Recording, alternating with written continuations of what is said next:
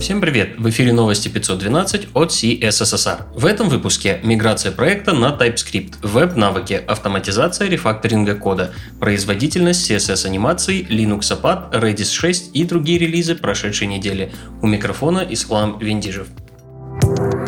Интересные публикации. Очередная доза хардкора из официального блога V8 Ваутерн ван Ортмерсен рассказывает о Wasm Decompile, инструменте, позволяющем заглянуть в сгенерированный код компиляторов или интерпретаторов, работающих с Wasm файлами. Тиме Омоини на Smashing Magazine подготовил гайд по быстрому старту Next.js приложений. За основу берется пакет Create React Next. Описываются подходы к роутингу, системе модулей и работе с Vuex. В конце есть гайд по развертыванию готового приложения на Heroku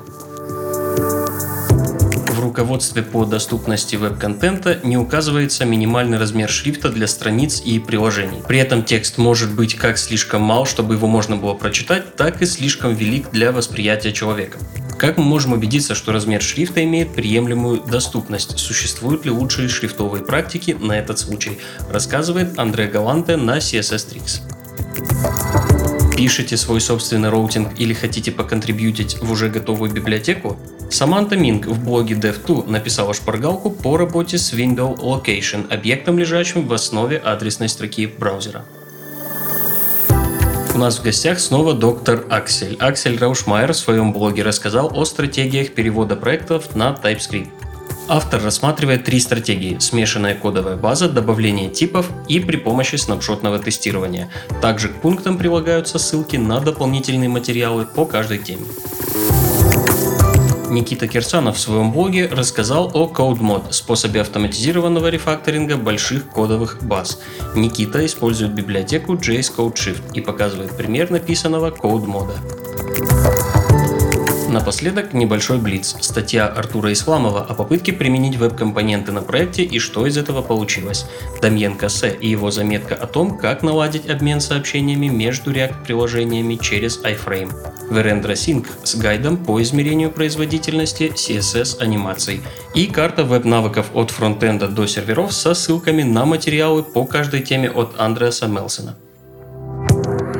Новости релизов. Current версия ноды релизнулась до версии 13.14. Были доработаны модули VM и Async Hooks. White браузер, который как Vim только в браузере, поднялся до версии 1.11. Были доработаны модули Search, Content и Hints.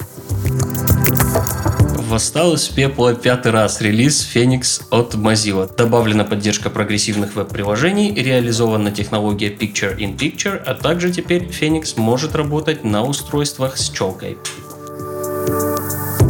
Доступна седьмая бета-версия третьей мажорной версии Vue.js.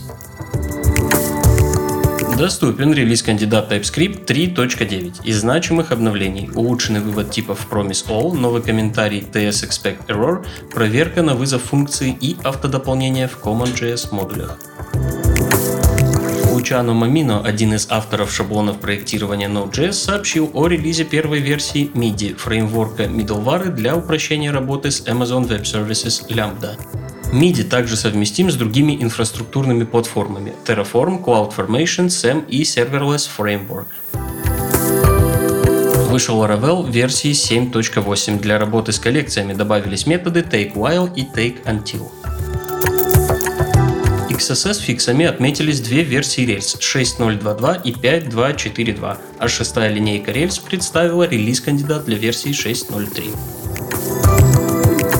вышел Redis 6. По умолчанию для установки соединения предлагается протокол RESP 3.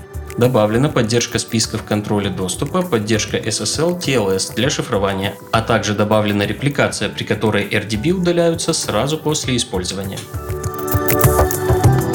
прошел целый Linux опад. Manjaro поднялся до версии 20.0, Red Hat Enterprise Linux поднялся до версии 8.2, Fedora поднялся до 32 версии, а CentOS Linux 7 стал доступен для 64-разрядных архитектур.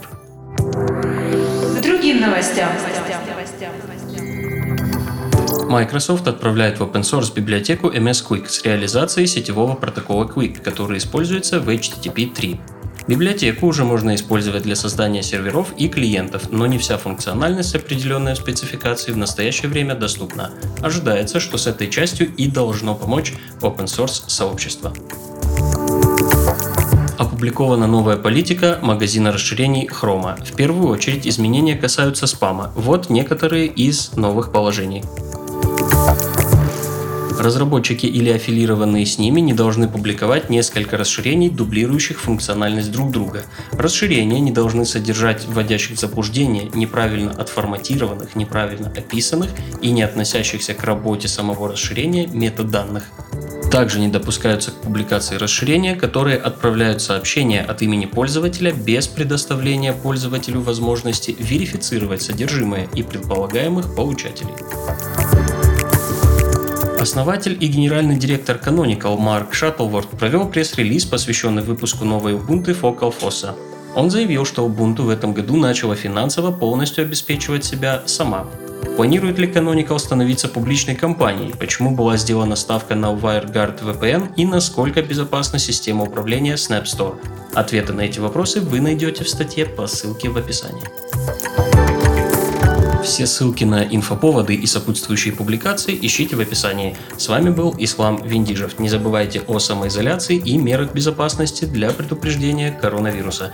Пожалуйста, не болейте. До встречи через неделю.